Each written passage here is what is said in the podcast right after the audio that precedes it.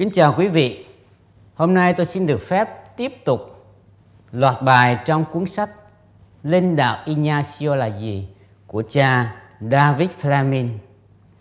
Hôm nay tôi sẽ trình bày với quý vị bài thứ hai với tựa đề Thiên Chúa là tình yêu yêu thương.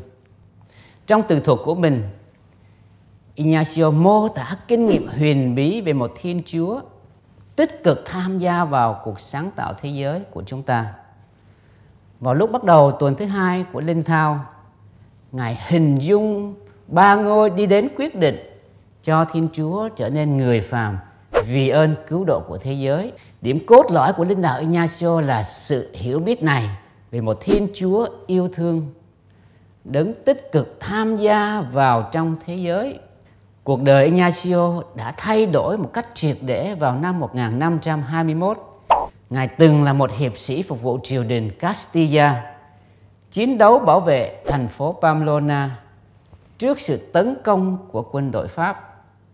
Trong một trận chiến, Ignacio bị một viên đạn bắn trúng chân, bị thương nặng. Ngài được đưa về lâu đài của gia đình tại thị trấn Loyola để dưỡng thương. Tại đó, Ngài đã trải qua hai cuộc phẫu thuật rất đau đớn để chữa trị vết thương và nhiều tháng để dưỡng thương. Ignacio đã có nhiều thời gian suy nghĩ về cuộc đời mà cho đến thời điểm đó nó chỉ là một sự theo đuổi tầm thường và không thỏa mãn của vinh quang quân sự và những trò tiêu khiển phù phiếm mà thôi. Ignacio là một người quan sát tinh tế, khả năng để ý hoặc ghi chú đã trở thành nền tảng cho cách tiếp cận của Ngài vào đời sống thiêng liêng. Năm 1521, buồn chán và bị mất ngủ nhiều đêm khi nằm dưỡng thương tại Loyola. Ignacio bắt đầu ghi lại những chuyển động đặc biệt xảy ra trong tâm hồn của mình. Ngài tìm vài cuốn tiểu thuyết lãng mạn để đọc. Những cuốn tiểu thuyết phiêu lưu và yêu đương là những cuốn sách rất thịnh hành vào thời đó. Và hy vọng nó cũng là thời của chúng ta. Ignacio thích lấp đầy trí tưởng tượng của mình như những câu chuyện này. Tuy nhiên, trong nhà chỉ có hai cuốn sách. Cuốn thứ nhất về cuộc đời Đức Giêsu Kitô và cuốn thứ hai là cuốn Hạnh các Thánh. Ignacio đã đọc hai cuốn sách này và ngài được đánh động rất bởi, đánh động rất nhiều bởi những cảm xúc xảy đến trong tâm hồn của mình. Câu chuyện về Đức Giêsu và những hành những anh hùng của đức tin gợi hứng và đánh động Ignacio rất nhiều. Trái lại, Ngài cảm thấy chán nản và bất hạnh khi nhớ về những câu chuyện tình yêu lãng mạn và phiêu lưu. Dần dần, một hình ảnh mới và những gợi hứng về Thiên Chúa được hình thành trong tâm trí của Ignacio. Ngài thấy Thiên Chúa như là một Thiên Chúa của tình yêu.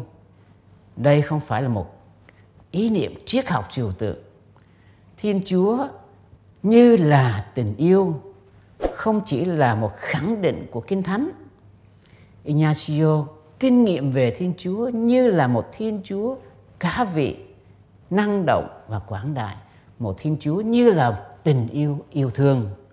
Thiên Chúa tạo dựng và bằng việc làm như thế, Ngài chủ động ban xuống cho chúng ta nhiều ân huệ.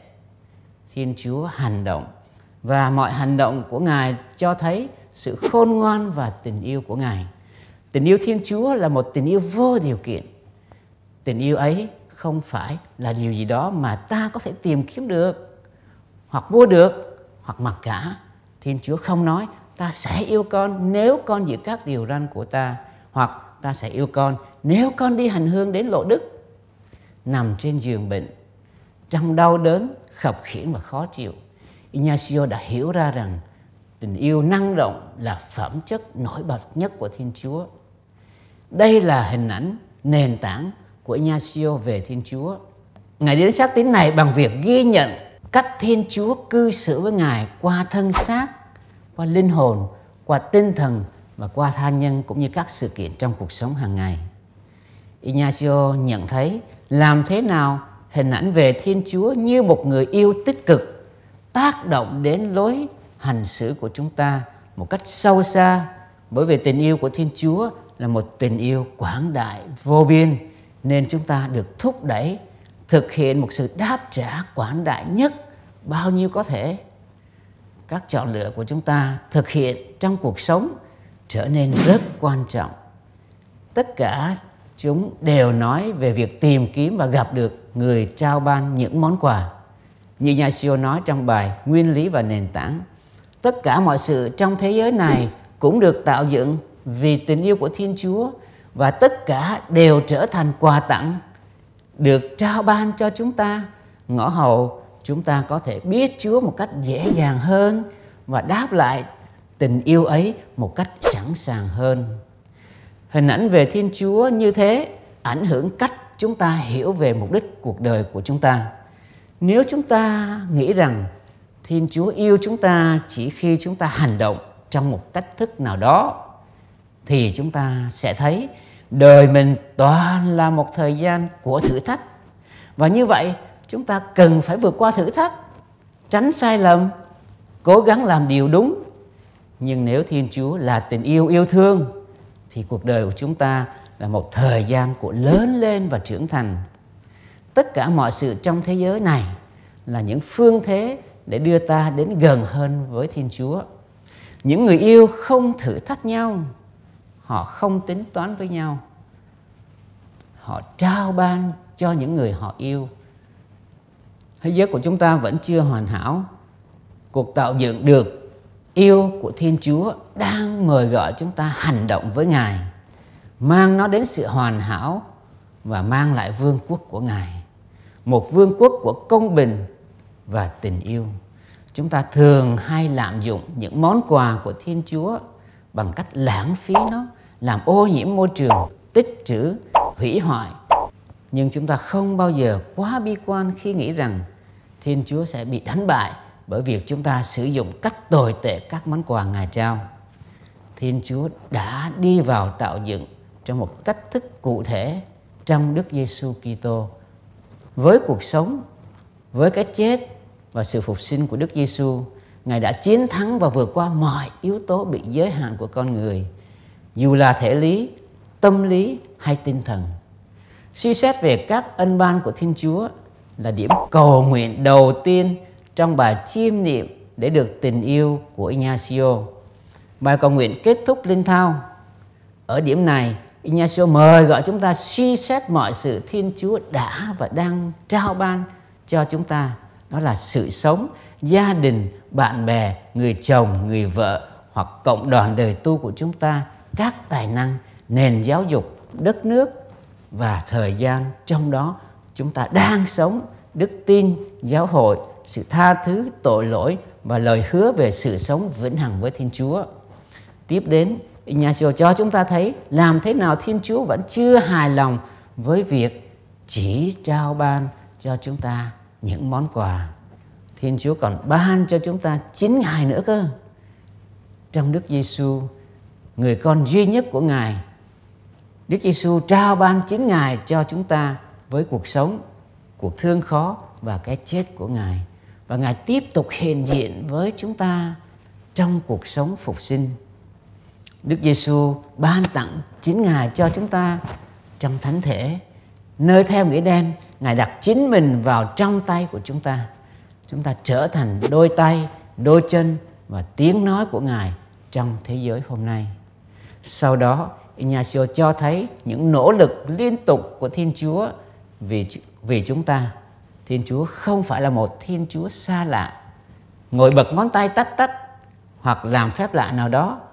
Nhưng Thiên Chúa của chúng ta là một Thiên Chúa lao tác trong tạo dựng. Trong Giêsu, Thiên Chúa được sinh ra trong một đất nước cụ thể đã sống cuộc sống của một người rao giảng lữ hành bị phản bội, giết chết và trỗi dậy. Đây là một Thiên Chúa lao tác và ngang qua giáo hội của Ngài để mang tạo dựng được cứu chuộc đến sự hoàn hảo. Ignacio nhìn Thiên Chúa như một Thiên Chúa bận rộn, tham gia vào công việc, lao tác của tình yêu. Ignacio kết thúc bài chiêm niệm bằng việc nhấn mạnh bản chất vô hạn của tình yêu Thiên Chúa. Thiên Chúa đã vượt qua mọi ngăn trở, kể cả ngăn trở của cái chết. Ignacio so sánh các ân huệ của Thiên Chúa như ánh sáng xuất phát từ mặt trời cách vô tận và như những dòng nước tuôn trào từ nguồn suối. Tuy nhiên, những hình ảnh này cũng chỉ là những hình ảnh mờ nhạt so với một sự tôn trào vĩ đại của tình yêu tuôn trào từ trái tim đấng yêu thương chúng ta. Đó là một Thiên Chúa của Ignacio. Muốn chúng ta nhận biết Ngài là tình yêu yêu thương và chúng ta những người được yêu của của Thiên Chúa một cách quảng đại có thể chia sẻ với Thiên Chúa mọi sự chúng ta có. Kính thưa quý vị, đó là nội dung của bài thứ hai mà tôi muốn trình bày cho quý vị trong cuốn sách Linh đạo Ignacio là gì của cha David Flamin.